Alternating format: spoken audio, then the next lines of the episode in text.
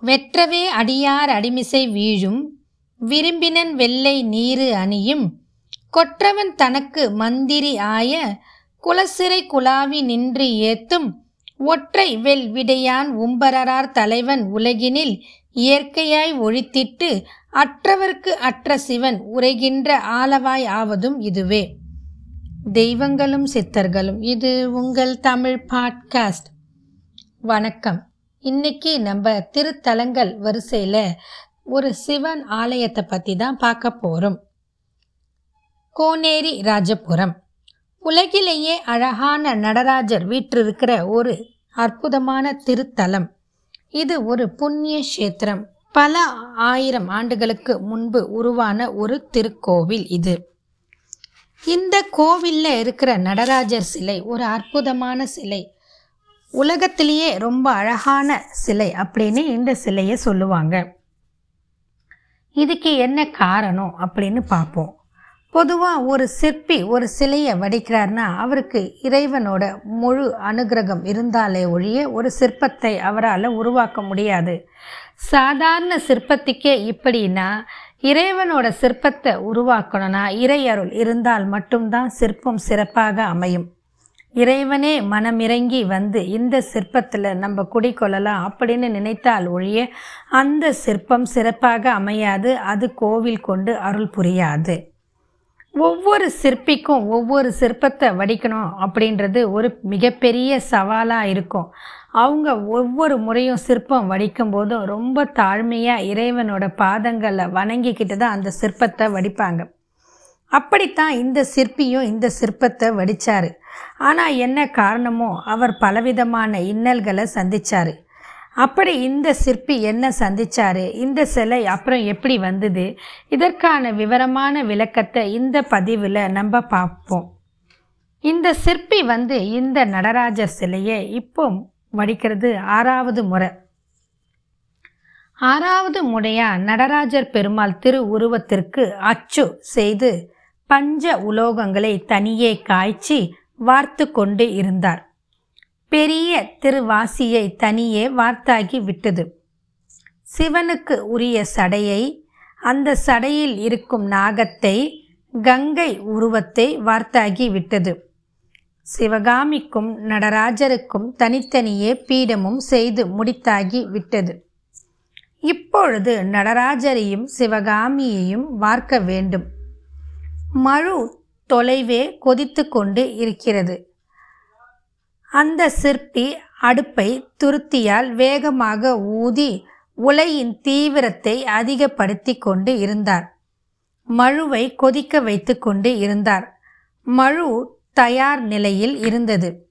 அப்பொழுது அவர் திரும்பி தன் மனைவியை பார்த்து துவங்கி விடட்டுமா? என்று கேட்டார். மனைவியும் உடனே பவ்யமாக சரி என்று தலையசைத்தார்கள். படுக்க வைக்கப்பட்ட பெரிய களிமண் அச்சுக்கு முன் கைகூப்பி நின்றார் சிற்பி. அப்பொழுது அவர் இறைவனை நோக்கி என்ன சொல்றார்னா சுவாமி ஈசனே எம்பெருமானே இது ஆறாவது முறை என்ன தவறு செய்தேன் என்று எனக்கு ஒன்றும் புரியவில்லை. ஒவ்வொரு முறையும் ஏதேனும் ஒரு பின்னம் நடந்து கொண்டுதான் இருக்கிறது. முதல் முறை நான் வார்க்கும்போது மூக்கு சரியாக இல்லை.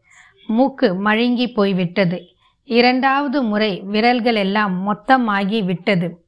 மூன்றாவது முறை இடுப்புக்கு பக்கம் மிகப்பெரிய பள்ளம் வந்து விழுந்து விட்டது. நான்காவது முறை காதுகள் காணாமல் போய் விட்டன ஐந்தாவது முறை பாதம் பாதியிலே நின்று விட்டது. முழுவதும் மழு போகவில்லை. இப்பொழுது நாம் செய்வது ஆறாவது மு முறை. என்ன காரணமோ தெரியவில்லை ஈசனே. எனக்கு நீர் அருள் புரிய வேண்டும். உன்னை நான் உருவமாக செய்கின்றேன் அப்படின்ற கர்வம் எனக்கு துணியும் இல்லை. என் கர்வம் எனக்கு இருந்தால் என்னை மன்னித்து விடும் இறைவா அப்படின்னு சொல்லி வேண்டிக்கிட்டு மீண்டும் இறைவனை நோக்கி அவர் என்ன சொல்கிறார்னா ஈசனே நீயே வந்து குடிக்கொண்டால் ஒழிய உன் திரு உருவத்தை ஒரு நாளும் ஒரு சிற்பியாலும் செய்ய இயலாது. இது சிற்பியால் எந்த சிற்பியால் மட்டுமில்லை தன்னாலும் இயலாது என்பதை மிகவும் தாழ்மையுடன் அவர் வேண்டிக் கொண்டார். மேலும் அவர் இறைவனை நோக்கி என்ன சொல்றார்னா நீ இவ்விதம் இருக்கிறாய் என்பது என்னுடைய கலை கற்பனை மனிதருள் சிறந்தவனாய் இறைவன் காட்சி அளிப்பார் என்பது என் எண்ணம். இறைவன் ஆடல் கலையிலும் பாடல் கலையிலும் போரிலும் பேச்சிலும் வேத பயிற்சியிலும் விவேகத்திலும் மிக சிறந்தவனாக இருப்பார் என்பது என்னுடைய எண்ணம். எங்களுக்குள் சிறந்தவனாக இருக்கின்ற ஒருவரின் முகச்சாயலை ஒருவருடைய உ- உருவத்தை மனதுக்குள் கொண்டு வந்து அது நீதான் இறைவா என்று சொல்லிக்கொண்டு இருப்போம். இது ஒரு குழந்தையின் விளையாட்டு. ஆனால் நீ எல்லாவற்றிலும் மேன்மையானவன். எல்லோரிலும் மேன்மையானவன். உமக்கு உருவம் இல்லை நீங்கள் எங்கும் நிறைந்து இருப்பவர். எப்படியும் இருப்பவர். உங்களை எந்த உருவத்திலும் அடக்க முடியாது என்பது எங்களுக்கு நன்கு தெரியும். ஆனால் எங்களுக்காக புரிவதற்காக என் மனம் நிறைவதற்காக எங்களுடைய கண்களின் நிறைவதற்காக எங்கள் புத்தியின் அமைதிக்காக எங்கள் மக்களின் நன்மைக்காக உங்களை நாங்கள் உருவமாக்கிறோம். எனவே இறைவா நீங்கள் மிகவும் அருள் கூர்ந்து இங்கு வந்து இதற்குள் உட்கார்ந்தால் ஒழிய உங்களை எங்களால் உருவமாக முடியாது. எங்கேனும் ஒரு கர்வத்தில் நான் இருப்பின் தயவு கூர்ந்து என்னை தண்டித்து விடு. இந்த உருவத்திற்குள் வராமல் போகாதே என்று மிகவும் கண்ணீர் மல்கி தாழ்மையுடன் மன்றாடி வேண்டிக் கொண்டார் அந்த சிற்பி. அந்த பகுதி அரசனுடைய கடுஞ்சொல் அதுதான் அவர் இப்படி வேண்டிக்கிறதுக்கு காரணம். என்ன காரணம் இந்த சிற்பி இப்படி சொல்கிறாருன்னா அரசன் தான் சில ஆண்டுகளுக்கு முன்பு இந்த சிற்பியை அழைத்து இப்படி ஒரு சிலையை உருவாக்கும்படி ஆணையிட்டார். அதற்காக தான் இந்த சிற்பியும் இப்போது அ- அந்த ஆணைக்கு இணங்க இந்த சிலையை உருவாக்கிக்கிட்டு வராரு. ஆனால் என்ன ஆச்சு? ஒவ்வொரு முறையும் ஒரு ஒரு பிரச்சனை. இதை கேள்விப்பட்ட அரசர் என்ன செஞ்சாருன்னா எல்லாரையும் கூப்பிட்டு எல்லாருக்கும் முன்னாடியும் இந்த சிற்பியை கடுமையான சொல்லால் திட்டுறாரு. அவர் என்ன சொல்கிறாரு இந்த சிற்பியை அப்படின்னா என்ன சொல்கிறாரு வேண்டுமென்றே இந்த சிற்பி இப்படி தவறு இழைக்கிறார் அப்படின்னு எல்லாருக்கும் முன்னாடியும் கோபமாக கத்தி ஆவேசமாக சொல்கிறாரு சிற்பியை பார்த்து என்ன சொல்கிறாரு என்கிட்ட காசு வாங்கறதுக்காக தான் நீ ஏதோ ஒரு தவறு செஞ்சிட்ட. ஒவ்வொரு முறையும் பின்னமாகிடுச்சு அப்படின்னு ஏதாவது ஒரு குறை சொல்லிக்கிட்டே இருக்க. உனக்கு எந்த விதத்திலையுமே சிற்பம் செய்யணும் அப்படின்ற எண்ணம் துளியளவும் உன் சிந்தனையில் இல்லை. நீ இப்படி பின்னமாகிடுச்சு அப்படின்னு மனதளவிலும் வருத்தப்படலை. கடந்த நான்கு வருடங்களாக நடராஜரோட சிலையை செய்வதாக சொல்லிக்கிட்டு என்கிட்ட சம்பளத்தை வாங்கிக்கிட்டு நீ நல்லா உன் குடும்பத்தோட சாப்பிட்டு கொடுத்து போயிருக்கிற. உனக்கு எந்த விதத்திலையுமே துளியளவும் வருத்தமோ இல்லை. இதுவே கடைசி முறை. இன்னும் இரண்டு நாட்களில் நடராஜரின் சிலையை செல்ல செய்ய முடியவில்லை. இல்லை நீ செய்கிற சிலை பின்னம் ஆகிடுச்சு இல்லை ஏதோ ஒரு காரணத்தினால தவறாயிடுச்சுன்னா அதுக்கப்புறம் நீ இங்கே இருப்பதற்கு புண்ணியமற்றவன். உன்னை சிற்பி அப்படின்னு எங்களால் ஏற்றுக்கொள்ள முடியாது. அப்படி சொல்றது ஒரு விதமான லாபமும் கிடையாது.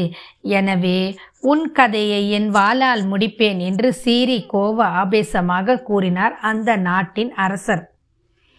நான்கு வருடங்களாக பொறுமையாக இருந்த அரசர் இப்பொழுது இப்படி கோபப்படுவது நியாயம்தான். காரணம் அரசர்கள் பொறுமையாக இருப்பதே பெரிய விஷயம். அவரின் பொறுமை மீறும்படியாக என்னவோ நடக்கப்போகுது அப்படின்ற பயம் மட்டும் இந்த சிற்பிக்கு இருந்தது.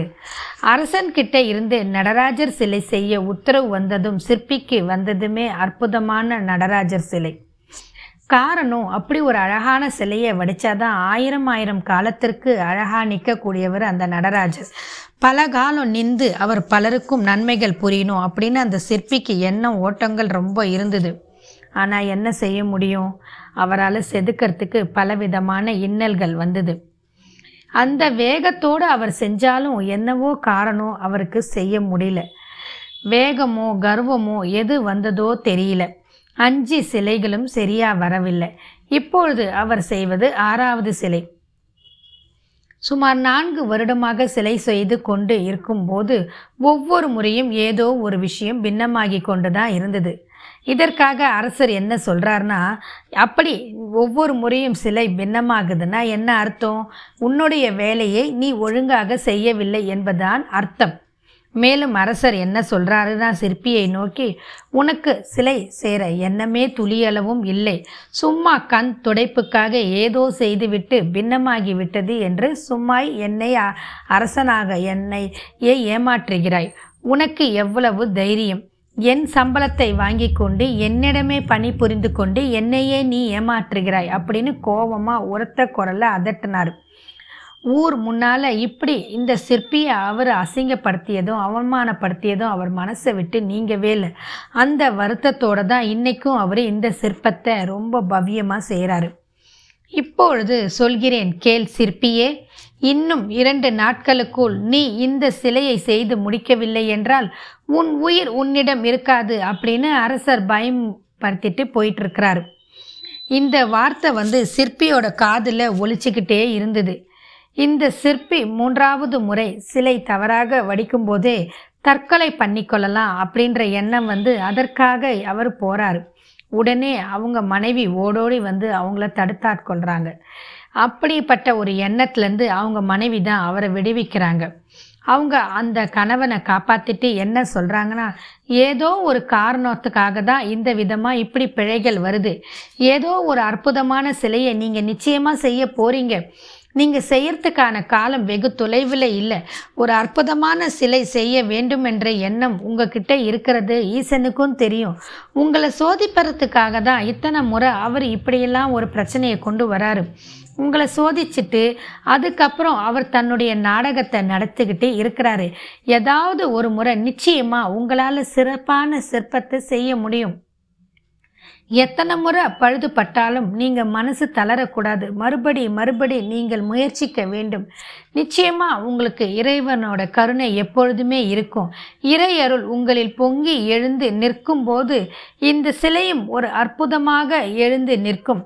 இது உங்களுக்கு கொடுக்கப்பட்டிருக்கிற சோதனை அப்படின்னு நீங்கள் நினச்சிக்கோங்க அப்படின்னு வந்து அவங்க மனைவி வந்து கணவனுக்கு ஒரு அழகான தருணத்தில் ஒரு அற்புதமான ஆறுதலை கொடுத்து தன் கணவனோட உயிரையும் காப்பாற்றிருக்கிறாங்க ஒரு கற்புக்கரசி அந்த மனைவி. அப்புறம் அவங்க என்ன சொல்கிறாங்கன்னா உங்களை இறைவன் கொதிக்க வைத்து கொண்டு இருக்கிறார் எனவே சற்றும் மனம் தளராதீர்கள். நன்கு கொதியுங்கள். நீர்த்த மழுவாய் மாறுங்கள். எல்லா இடமும் பரவுங்கள். ஒளியோடு பரவுங்கள் என்று அவள் தன் கணவனை எப்பொழுதுமே உற்சாகப்படுத்தி கொண்டே இருந்தாள். அவன் புரிஞ்சுக்கொட்டான் இப்போ நம்ம வந்து இந்த மாதிரி தவறான முடிவை எடுக்கக்கூடாது. என்னைக்கு இருந்தாலும் நம்ம ஒரு சிற்பத்தை செய்யணும். அது காலங்காலமாக ஆயிரம் வருஷத்துக்கு தாண்டி நிலைச்சி நிற்கணும். அனைவரும் அதை போற்றி வணங்கணும் அப்படின்றத அவர் மனசில் தெல்ல தெளிவாக புரிஞ்சுக்கிட்டாரு. அதுக்கப்புறம் அவர் அரசன் சொன்னதையும் கேட்டுக்கிட்டாரு. என்னதான் அரசனோட கடுஞ்சொற்கள் பயமோ நடுக்கமோ இருந்தாலும் அவர் சாவதற்கு பயப்படல. என்ன காரணம்னா சாவு அப்படின்றது இயற்கையான ஒன்று ஆனால் அது தண்டனை பெற்று அரசன் கையால் தண்டனை சாவா இருக்கக்கூடாது அப்படின்ற வேதனை மட்டும்தான் அவர் மனசில் ரொம்ப ஓடிக்கிட்டே இருந்தது. இதன் காரணமாக அவர் இந்த முறை ரொம்ப கஷ்டப்பட்டு ரொம்ப நிதானமாக இறைவனை பயங்கரமாக வேண்டிக்கிட்டு ஒரு சிறு தவறும் நேரக்கூடாது அப்படின்னு எல்லா விஷயங்களையும் ஒரு முறைக்கு இருமுறை பலமுறை சோதித்து மெழுகால் சிலை செய்து பிறகு அதன் மீது களிமண் பூசி சரியான இடத்தில் ஓட்டைகள் வைத்து காற்று போக வழிகள் செய்து அந்த சிற்பி மழுவை காய்ச்சி இறைவனை வழிபடத் தொடங்கினார். மழு உச்ச நிலையில் கொதிச்சுக்கிட்டே இருக்குது. இப்போ அவர் என்ன சொல்கிறாருன்னா இறைவனை நோக்கி என்னுடைய வாழ்க்கை உயர்வதும் தாழ்வதும் இப்பொழுது உங்கள் பாதத்திலும் உங்கள் கையிலும் தான் இருக்கிறது. உமக்கு விருப்பம் இருப்பின் இதற்குள் வந்து உட்கார்ந்து கொள். இல்லை ஏன் என்னை சாக விடு அப்படின்னு அழுதுகிட்டே முழு மனதோடு மழுவை கிளறத் தொடங்கினார் அந்த சிற்பி. உலையின் அனல் உடம்பு முழுவதும் அடித்தது. இருட்டில் யாரோ தொலைவில் இருந்து வருவது போல் தெரிந்தது. வந்தவர்கள் யார் அப்படின்னு பார்த்தா ஒரு ஆண் ஒரு பெண். பார்க்கறதுக்கு வயசான அந்தனர் தம்பதிகள் போல் இருந்தார்கள். அவங்க ரெண்டு பேரும் இந்த சிற்பி கிட்ட நெருங்கி வந்து அப்பா திருநல்லம் அப்படின்ற ஊர் எங்கப்பா இருக்கு? ஏனப்பா மிகப்பெரிய ஊர்னு சொல்கிறாங்களே என்ன இப்படி இவ்வளோ பெரிய ஊர் ஒரு வயல் வெளிக்கு நடுப்புற இருக்குது? ரொம்ப கஷ்டமாக இருக்குதுப்பா தேடி கண்டுபிடிக்கிறதுக்கு. நாங்கள் ரொம்ப தொலைவில் இருந்து நடந்துக்கிட்டே வரோம். அந்த ஊருக்கு போகிறதுக்குள்ளே இவ்வளோ இருட்டாயிடுச்சுப்பா அப்படின்னு சிற்பியை பார்த்து ரொம்ப பவ்யமாக சொல்கிறாங்க அப்புறம் என்ன சொல்கிறாங்கன்னா ஐயா சிற்பியே கொஞ்சம் தயவு கூர்ந்து குடிக்கிறதுக்கு ஒரு குவலை தண்ணி இருந்தால் கொடுப்பா. ரொம்ப கஷ்டமாக இருக்குது. நாங்கள் வெகு தொலைவில் இருந்து வந்ததுனால ரொம்ப பலவீனமாக உணர்றோம் அப்படின்னு கேட்டாங்க. சிற்பி அவங்க சொன்னதை கேட்டு ரொம்ப ஆச்சரியமாக அப்படியே திடுக்கிட்டு அதிர்ச்சியோடு திரும்பி அவங்கள பார்க்குறாரு. அவர் பார்த்துட்டு ஒரு கணம் யோசிக்கிறாரு. என்ன இவங்க இப்படி நம்மளை போய் தண்ணி கொடுன்னு கேட்குறாங்களே காரணம் இவங்கள பார்த்தா ஒரு அந்தனர் தம்பதி போலே இருக்குது. இவங்கெல்லாம் நம்ம கிட்ட தண்ணி வாங்கி சாப்பிடுவாங்களா? இருக்காதே அப்படின்னு சொல்லிட்டு அந்த அந்தனரை பார்த்துட்டு அவர் போய் நம்மக்கிட்ட தண்ணீர் கேட்குறாருன்னே ஆச்சரியப்பட்டு அந்த சிற்பி அவங்கள பார்த்து என்ன சொல்கிறாருன்னா ஐயா மன்னிச்சுக்கோங்க. நான் ஒரு சாதாரண சிற்பி. கருமார் இனத்தை சேர்ந்தவன். அந்தணர்களுக்கு எங்ககிட்ட வாங்கி எதையுமே சாப்பிட மாட்டாங்க. நீங்கள் அந்தணர்கள் வசிக்கும் பகுதிக்கு போங்க. அது எங்கே இருக்குன்னா கோயிலுக்கு பின்புறம் இருக்கிறது. நீங்கள் பார்ப்பதற்கு அந்தணர்கள் போல் இருக்கிறீர்கள். எனவே கோவிலுக்கு பின்புறம் போய் அந்தணர் வீட்டில் குடிக்க நீர் கேளுங்கள்.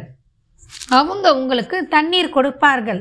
அப்படின்னு சொல்லிட்டு தொலைவு கொஞ்சம் சற்று தொலைவில் இருக்கிற கோவிலையும் அதற்கு பின்புலம் இருக்கும் அந்தனர் பகுதியும் அவர் கை நீட்டி காட்டுறாரு. அப்போது அந்த நேரத்தில் இப்படி இருக்கிறாங்களே அப்படின்னு யோசிச்சுக்கிட்டே அவர் தன்னுடைய வேலையில் ரொம்ப ஆழ்ந்து சிந்திச்சுட்டு வேலையில் முழுகிட்டார். அவர் கை காட்டி அழைத்து போக போக சொன்னாலும் அந்த அந்தனர்கள் அந்த திசை நோக்கி போகல அவர் திருப்பியும் என்ன செய்கிறாங்கன்னா இவரை பார்த்து கைத்தட்டி கூப்பிடுறாங்க. திருப்பியும் கூப்பிட்டுட்டு என்ன சொல்கிறாங்கன்னா அப்பா சாமி எனக்கு ரொம்ப தாகமாக இருக்குதுப்பா. அக்ரஹாரம் போகிற வழியில் என்னால் தாங்க முடியாது. இங்கேருந்து அக்ரஹாரத்துக்கு கொஞ்சம் தொலைவாக இருக்குது. அது வரைக்கும் நான் நடக்கணும். என்னால் அது வரைக்கும் நடந்து போக இயலாது. நான் சுருண்டு இங்கேயே விழுந்துருவேன்னு தோணுது. எனக்கு உன் கையால் ஒரு கோவலை தண்ணி கொடுப்பா. அது போதும். நீ இங்கு வேலை சந்தை கொண்டு இருப்பது உன் கண்ணில் படவில்லையா? நீ இங்கே இப்படி இருக்கிறியே. அதுக்காக கொஞ்சம் தண்ணி கொடுப்பா அப்படின்னு அவங்க கேட்குறாங்க உடனே அவர் சொல்கிறாரு சுவாமி நானே கஷ்டப்பட்டு வேலை செஞ்சுக்கிட்டு இருக்கிறேன். என்னோட சிலை ஒழுங்காக வரலையேன்னு வருத்தப்பட்டுக்கிட்டு இருக்கிறேன். ஒரு சிலை வடிக்கிறது எவ்வளோ பெரிய கஷ்டம்னு உங்களுக்கு தெரியாது சாமி. கலை கவலையோடு நான் இங்கே இருக்கிறேன். என்ன காரணம்னு உங்களுக்கு தெரியுமா? இந்த சிலை ஒழுங்காக வரலன்னா அவ்வளோதான் என் நிலமை. நான் செத்து போக வேண்டிதான் மாண்டு போக வேண்டிதான் கோபமாக சொல்கிறாரு என் உயிரை ஏன் என்கிட்டேருந்து எடுக்கிறீங்க? நீங்கள் தண்ணி கேட்டால் இங்கே தண்ணி இல்லை. இந்த மழு தான் இருக்குது. வேணும்னா இதை குடிச்சிட்டு போங்க அப்படின்னு கோவமாக பதட்டத்தோட சொல்கிறாரு ஆனால் அதை கேட்ட அந்தனர் தம்பதிகள் ஒன்றுமே செய்ய தெரியாமல் இன்னும் நீ இங்கே வேலை செய்கிற இடத்துல இவ்வளோ கோவப்படுறியே? அப்படின்னு மனசுக்குள்ளே நினச்சிக்கிட்டு சரிப்பா நீ சொல்கிற மாதிரியே நாங்கள் அதையே குடிக்கிறோம் அப்படின்னு சொல்லிட்டு அந்த வயசானவர் கொஞ்ச நேரம் கழித்து எழுந்து அங்கே போகிறாரு அவர் உஞ்சவர்த்தி பிராமணர் போல ஒரு சொம்பை இடுப்பில் கட்டி தொங்க விட்டுக்கிட்டு இருந்தார். அந்த சொம்பை எடுத்து மழுவுலை விட்டு மொண்டார். கொதிக்கின்ற நெருப்பு ஒலியோடு வீசுகின்ற மழுவை எடுத்து உயர்த்தி குடித்தார். மழு வாய்க்குள்ளே போயிடுச்சு. மழுவை அவர் குடித்து கொண்டிருக்கும் போது சற்று தொலைவில் நின்றிருந்த அவருடைய மனைவி வாய்விட்டு சிரித்தாங்க. சுற்றி இல்லை உதவியாட்களும் இதை பார்த்து பயந்துட்டு போயிட்டாங்க. சிற்பிக்கு உதவி செஞ்ச வந்தவங்க தான் அவங்க. அதை பார்த்துட்டு வெல வெலத்து போயிட்டாங்க. காரணம் கொதிக்கிற மழு கையில் பட்டா வெந்து போயிடும். இவர் என்ன வயசானவராக இருக்கிறாரு எடுத்து இப்படி கடகடன்னு குடிக்கிறாரே அப்படின்னு பயந்துட்டாங்க. சிற்பியும் பயந்து போய் ஓன்னு கத்துறாரு. வந்தவரை காணும். கொஞ்ச நேரத்தில் மறைஞ்சிட்டாங்க. அவர் மனைவியும் தேடி பார்த்தாங்க. அவங்களையும் காணும். ரெண்டு பேரும் எங்கே போனாங்கன்னே தெரியல. ஐயோ கொதி நிலைக்கு வந்து விட்டதே அப்படின்னு இவர் யோசிச்சுக்கிட்டு கூவ எல்லோரும் கொதிக்கும் பாத்திரத்தின் அடிப்பக்க குழாயை திறந்து விட்டார்கள். மழு தரை வழிந்து பள்ளத்தின் வழியே சிற்பத்துக்குள் நதி போல் ஓடி புகுந்து கொண்டது. சரியாய் என்பது நொடிகளில் எல்லா உருக்கும் உலோகமும் சிலைக்குள் போய் தங்கி விட்டது அடுத்தது பார்வதியோட சிலையை வடிக்கிறாங்க. அதுவும் அவ்விதமே திறந்து ஊற்ற அதுவும் சிலைக்குள் போய் அமர்ந்து மெழுகை வெளியே அனுப்பியது. மெழுகு உருகி வெளியேறும் புகையில் அடுத்தவர் முகம் தெரியவில்லை. இப்போ கிழவரையும் கிழவியும் யாரும் தேடவில்லை. அவங்களோட வேலையில தான் அவங்க ரொம்ப மும்முரமாக இருந்தாங்க. உருக்கு மொத்தமும் வழிந்ததும் அவரவர் ஓரம் போய் திண்ணையில் சாய்ந்தார்கள். தலையில் கை வைத்து கொண்டு மயக்கத்தில் ஆழ்ந்தவர்கள் அப்படியே சற்று அயர்ந்தி தூங்கியும் போனார்கள். பொழுது புலர்ந்தது. சூரியன் உதித்தது. விடிந்தது. என்ன நடந்தது என்று யோசித்தார்கள். அவர்களுக்கு என்ன நடந்தது என்பது சரியாக புலப்படவில்லை. எனினும் கொஞ்சம் யோசித்து பார்த்த உடனே அவங்களுக்கு இப்போ ஒரு விஷயம் தெல்ல தெளிவாக புரிஞ்சது. வந்திருந்தது எம்பெருமான் ஈசனே அப்படின்னு முடிவு செஞ்சாங்க. ஓடி போய் களிமண்ணில் நீர் ஊற்றி மெல்ல மெல்ல பிரித்து சிலையை எடுத்து பார்த்தாங்க. சிலை ஆறடி உயரத்துக்கு மேலாய் அற்புதமாக ரொம்ப அழகாக வந்திருந்தது. குமிழ் சிரிப்பும் கொவ்வை செவ்வாயும் அகலமான கண்களும் தீர்க்கமான நாசியும் அற்புதமான கோணத்தில் நடனமாடும் சிவன் உருவம் மிக சிறப்பாக வந்திருந்தது. நிமிர்த்தி பீடத்தில் நிற்க வச்சாங்க. சடையும் திருவாசியும் மாட்டினார்கள். அன்னை சிவகாமியும் நிமிர்த்தி பீடத்தோடு பொருத்தினார்கள். ஊர்கூடி பார்த்து வியந்தது. எல்லாருமே கன்னத்தில் போட்டுக்கிட்டு கீழே விழுந்து வணங்கினாங்க. உடனே ஓடி போய் மன்னனுக்கிட்ட சொன்னாங்க. மந்திரிகள் வந்து செய்தி சொன்னதை கேட்டு மன்னரும் ஓடோடி வந்து விரைந்து பார்த்தார். அவர் பார்த்த உடனே அவருக்கு ரொம்ப சந்தோஷம் ஆனந்தம். இருந்தாலும் அவர் அந்த சிற்பியை பார்த்து கடும் சொற்களால் கூறினாதான் நீ நல்லபடியாக செஞ்சு கொடுப்பியா? தானாக உன்னால் இந்த செய்ய காரியம் முடியாதா? அப்படின்னு அப்பையும் சொன்னார். நான் உன் தலையை வெட்டிடுவேன் கொய்து விடுவேன் என்று ஆணையிட்டனால்தான் தான் நீ இப்படி இரண்டு நாளில் செஞ்சு முடிச்சியா? இவ்வளோ ஒரு அற்புதமான சிற்பத்தை நீ நான் இப்படி கடுமையான சொற்கள் சொல்கிறதுக்கு முன்னாடியே செஞ்சு கொடுத்துருக்கலாமே. ஏன் நீ இது வரைக்கும் செய்யலை? அப்போது நீ இது வரைக்கும் என்னை ஏமாத்திக்கிட்டு இருந்தது உண்மைதான். இப்போது தான் எனக்கு தெல்ல தெளிவாக புரிஞ்சிடுச்சு அப்படின்னு அவர் சொல்கிறாரு உடனே அதுக்கு என்ன இவர் சொல்கிறாரு அப்படின்னு பார்த்தா சிற்பி இல்லை என்று தலையாட்டினான். என்ன சொல்ல வருகிறாய்? அப்படின்னு மன்னர் மீண்டும் கோபமாக கேட்குறாரு சிற்பி உடனே என்ன சொல்கிறாருன்னா இது சிவனால் செய்யப்பட்ட சிலை. இதற்கும் எனக்கும் எந்த சம்பந்தமும் இல்லை. இதை நான் வடிக்கவில்லை. இது ஈஸ்வரனால் வடிக்கப்பட்டது. அவர் மூலம்தான் நான் செதுக்கினேன் அப்படின்னு பவ்யமாக சொல்கிறாரு அந்தனர் உருவத்தில் சிவன் வந்து நின்றார். மனைவியுடன் வந்து என்னிடம் பேசினார். தாகத்திற்கு தண்ணீர் கேட்டார். நான் கொடுப்பதற்கு மறுத்தேன். இதுதான் இருக்கிறது என்று கோபமாக மழுவை காண்பித்தேன். மழுவை ஏந்தி குடித்தார் என்று சொல்ல இந்த கதையெல்லாம் என்கிட்ட விடாத அப்படின்னு அரசர் கோபமாக சொல்கிறாரு ஆனால் இது சிவன் செய்ச்ச சிலை தான் அப்படின்றது அவர் மனசில் நீங்காத இடத்துல இருக்குது. சிவன் மழுவுக்குள் கரைந்த சிலை. எனவே இதனுள் இறைவன் இருக்கிறான். இது என்னால் செய்யப்பட்ட சிலை அல்ல என்று மீண்டும் பவ்யமாக பணி பணிவாக சொல்கிறார் அந்த சிற்பி. அரசனுக்கு ரொம்ப கோபம் வந்து கொக்களித்தது. உளியை சிற்பியிடமிருந்து பிடுங்கி இது சிவன் உருவம் சிவன் இருக்கிற உருவம் என்றால் இதை குத்தினால் ரத்தம் வருமா? அப்படின்னு கோபமாக கேட்டு அந்த உளியை பிடுங்குறாரு. பிடுங்கி காலில் ஒரு காயத்தை ஏற்படுத்தினார். பளிச்சன ரத்தம் பீச்சுக்கிட்டு அடிக்குது. அதை பார்த்து எல்லாருமே பயந்து போய் அதிசயப்பட்டு நிற்கிறாங்க அந்த ரத்தம் தரையையும் நினச்சிருச்சு. செதுக்கின அரசர் மூஞ்சிலையும் பட்டுன்னு தெளிச்சுது. அரசன் திகைத்து போனார். பயத்தில் மயங்கி கீழே விழுந்துட்டார். இறைவனையே சோதிச்சிட்டோமே அப்படின்னு அவருக்கு ரொம்ப கஷ்டமாயிடுச்சு.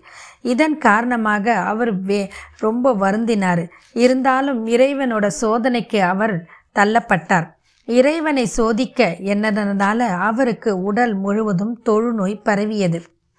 அவர் சிற்பியிடமும் இறைவனிடமும் மிகவும் கைகூப்பி மன்றாடி மன்னிப்பு கேட்டார். இதுதான் கோனேரி ராஜகுப்பத்தோட கோனேரி ராஜபுரத்தின் ஒரு அற்புதமான கதை. இந்த கோனேரி ராஜபுரம் எங்கே இருக்குது அப்படின்னா கும்பகோணம் காரைக்கால் பேருந்து பாதையில் புதூர் என்ற ஊருக்கு பக்கத்தில் இருக்குது. அங்கேருந்து வலப்புறமாக போகிற சாலையில் போனால் இந்த கோனேரி ராஜபுரம் வந்துடும் வயல் வெளிகளுக்கு நடுவே ஒரு பெரிய கிராமம். ரொம்ப அமைதியாக இருக்கும்.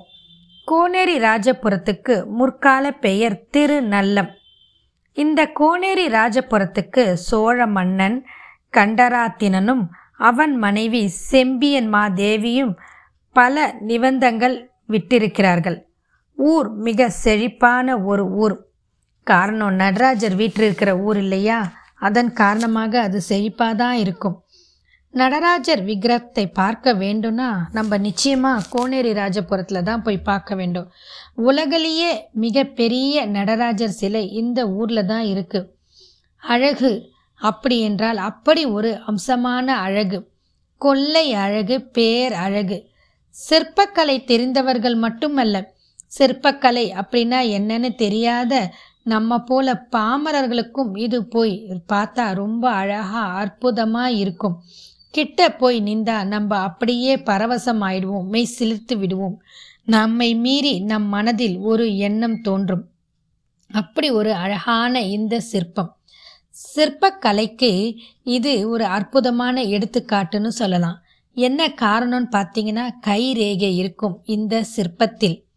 அக்குள் பக்க கருப்பு.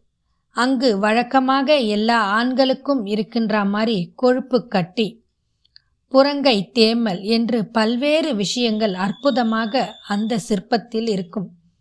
இதை சிற்பி செய்திருக்கிறான் அப்படின்னா நிச்சயமா அதற்கு இறைவனோட அனுகிரகம் கண்டிப்பா இருக்கணும். அரசன் உளியால் செதுக்கிய இடமும் பாதத்துக்கு மேல் அப்படியே இன்றும் இருக்கிறது. கோவில் வந்து பல ஆயிரம் வருடத்திற்கு முந்தைய கோயில். ராஜராஜனும் ராஜேந்திரனும் குந்தவையும் இரண்டாம் ராஜராஜனும் குலோத்துங்கனும் வந்து போயிருக்கிறாங்க இந்த கோவிலுக்கு அப்படின்ற விஷயம் கல்வெட்டில் பார்த்தா நம்ம தெரிஞ்சுக்கலாம். இது எல்லாமே கோவிலோட கல்வெட்டில் இருக்குது. சுற்றுப்பிரகார் சுவர் முழுவதும் அரசர்கள் தங்கள் வருகையை பதிவு செய்துவிட்டு போயிருக்கிறாங்க. அந்த கோவிலில் போய் தங்கள் வருகையை பதிவு செஞ்சு இருக்கிறதுக்கான ஆதாரம் தான் அந்த கல்வெட்டு. இந்த நடராஜர் முன்பு கைகூப்பி நின்று போயிருக்கிறார்கள் அப்படின்றதும் அந்த கல்வெட்டில் வடிச்சிருக்கிறாங்க. கோனேரி ராஜபுரம் சுவாமியோட திருநாமம் உமா மகேஸ்வரர் அல்லது பூமீஸ்வரர். இவர் பெயர்லேயே தெரியுது உமா மகேஸ்வரர் அப்படின்னும்போதே இந்த கோவில் வந்து இறைவன் இறைவி இருவரும் அர்த்த நாதேஸ்வரர் கோலத்தில் மா மானசீகமாக நமக்கு அருள் புரிவாங்க அப்படின்றத நம்ம புரிஞ்சுக்கணும். இந்த கோவிலில் இருக்கிற சுவாமிக்கு எப்போவுமே ஒரு அனுகிரகம் உண்டு. அது என்னன்னா தோட்டமும் துறவுமாய் பூமி பாக்கியம் வேண்டும் அப்படின்னு நினைக்கிற யாருமே இங்கே போய் வணங்கினா நிச்சயமாக அவங்க வேண்டியது கிடைக்கும் அப்படின்னு ஒரு நம்பிக்கை இந்த கோவிலில் இருக்குது. இன்றைக்கும் அதை சொல்லிக்கிட்டு இருக்கிறாங்க. அது மட்டும் இல்லாமல் நான் செழிப்பாக இருக்க வேண்டும். நல்ல ஒரு பூமியை கொடு என்று இந்த இறைவனிடம் வேண்டிக் கொண்டு உழைத்தால் நிச்சயம் அவர் கை கல பூமிக்காவது சொந்தக்காரன் ஆவார் அப்படின்னு நம்பப்படுது. அது மட்டும் இல்லாமல் இங்க வைத்தியநாதன் சன்னதி இருக்குது. அந்த வைத்தியநாத சந்தின் சன்னதிக்கு முன்னாடி போய் நம்ம மனசார பிரார்த்தனை பண்ணி ஜெபம் செய்தா யாருக்காவது உடம்பு சரியில்லை அப்படின்னு சொன்னா உடனே இறைவன் அவங்கள நல்ல வழியா காப்பாத்தி கொடுக்கிறாரு. உடம்பு சரியில்லை என்று நாம் இறைவன் பெயரை திரும்ப திரும்ப சொன்னால் சம்பந்தப்பட்டவருக்கு நோய் முழுவதும் குணமாவதாக அங்கிருக்கிற அன்பர்கள் சொல்கிறார்கள். இங்கிருக்கிற அம்பாளுடைய திருநாமம் தேக சௌந்தரி. தேக சௌந்தரி அப்படின்னும் போதே தெரிஞ்சுக்கணும் நம்ம தேகத்தில் இருக்கிற பிரச்சனைகளை கலைக்கக்கூடிய சௌந்தர நாயகி அப்படின்றது. ஸ்தல மரம் அரச மரம். தீர்த்தம் பிரம்ம தீர்த்தம். இது ஒரு பாடல் பெற்ற திருத்தலம். திருஞான சம்பந்தரும் அப்பரும் இங்கு வந்து பாடியிருக்கிறாங்க. கோயிலுக்குள் போன உடனேயே கோயிலுக்கு எதிரே பெரிய குளம் இருக்கும். குளத்தை தாண்டி சுற்றி கொண்டு போனோம். இது இந்த கோவிலோட ஒரு அற்புதமான அம்சம். கோயில் வாசல் சாதாரணமாக இருக்கும். உள்ளுக்குள்ளே அற்புதமான கோவில் தெளிவாக பார்க்கலாம். இங்கு நடராஜர் சிலை மட்டும் அற்புதம் இல்லை கல்யாண சுந்தரர் சிலை இங்கே இருக்குது. திரு மஞ்சனத்திற்காக நடராஜர் சிலை ஆருத்ரா தரிசனத்திற்காக ஒரு சிலை என்று தளித்தளியே சிலையை இங்கே பார்க்கலாம். அது மட்டும் இல்லாமல் இன்னும் பல சிலையும் இங்கே பார்க்கலாம். எல்லாத்தையுமே ரொம்ப பாதுகாப்பாக இந்த கோவிலில் வச்சு பாதுகாத்துக்கிட்டு வராங்க. கல்யாண சுந்தரருக்கு வடையில் தேன் தோய்த்து நெய்வேத்தியம் செய்தால் விரைவில் திருமணம் கைகூடும். அப்படி ஒரு பரிகார ஸ்தலம் இது. கோவில் சுவரில் இருக்கிற பழங்கால ஓவியங்களில் ரொம்ப அற்புதமாக இருக்குது. கும்பகோணத்துக்கு போகிறவங்க கண்டிப்பாக அதுக்கு பக்கத்தில் இருக்கிற கோனேரி ராஜகோபுரத்துக்கும் போய் இறைவனை நம்ம வேண்டிக்கிட்டு வரணும். இந்த கோவில் அப்படிப்பட்ட ஒரு அற்புதமான கோவில். குறிப்பாக அங்கே இருக்கிற வைத்தியநாத சன்னதி மண்டபத்தில் உட்கார்ந்து ஜபம் செஞ்சுட்டு கண்மூடி இறைவனோட திருநாமத்தை சொல்லிட்டு வந்தா நம்ம வாழ்க்கையில் எல்லா விதமான துன்பங்களும் நம்மை விட்டு நீங்கும். அது மட்டும் இல்லாமல் நம்ம இந்த கோவிலில் போய் நமக்கு வேண்டியவர்களோட பெயர்களை சொல்லி உச்சரிச்சுட்டு அவங்களோட பிரச்சனையும் சொல்லிட்டு இறைவனோட திருநாமத்தை சொல்லிட்டு வந்தோன்னா அவங்களோட பிரச்சனையும் தீரும் அப்படின்றது இங்கே இருக்கிற ஒரு திண்ணமான நம்பிக்கை. இந்த நடராஜனை பார்த்து கை கூப்பிட்டு நம்ம வாழ்க்கையில் வளம் பல பெறணும் அப்படின்னு சொல்லி இந்த சிலையை வடித்த சிற்பியும் நம்ம மறக்கக்கூடாது அவருக்கும் நம்ம தலை வணங்கணும். இந்த சிற்பிக்கோ அரசனுக்கோ என்றைக்குமே நம்ம கடமைப்பட்டிருக்கணும். அப்படிப்பட்ட ஒரு சிலையை நமக்கு கொடுத்ததுக்காக. இப்படிப்பட்ட ஒரு கோவில் திருநல்லம் அந்த திருக்கோவிலுக்கு போய் பார்த்துட்டு நம்ம இறைவனோட அனுகிரகத்தை பெறணும் அப்படின்னு சொல்லி இத்தோட இந்த பதிவை நிறைவு செய்துகிறேன். திருச்சிற்றம்பலம். மீண்டும் மற்றும் ஒரு பதிவில் சந்திப்போம். வாழ்க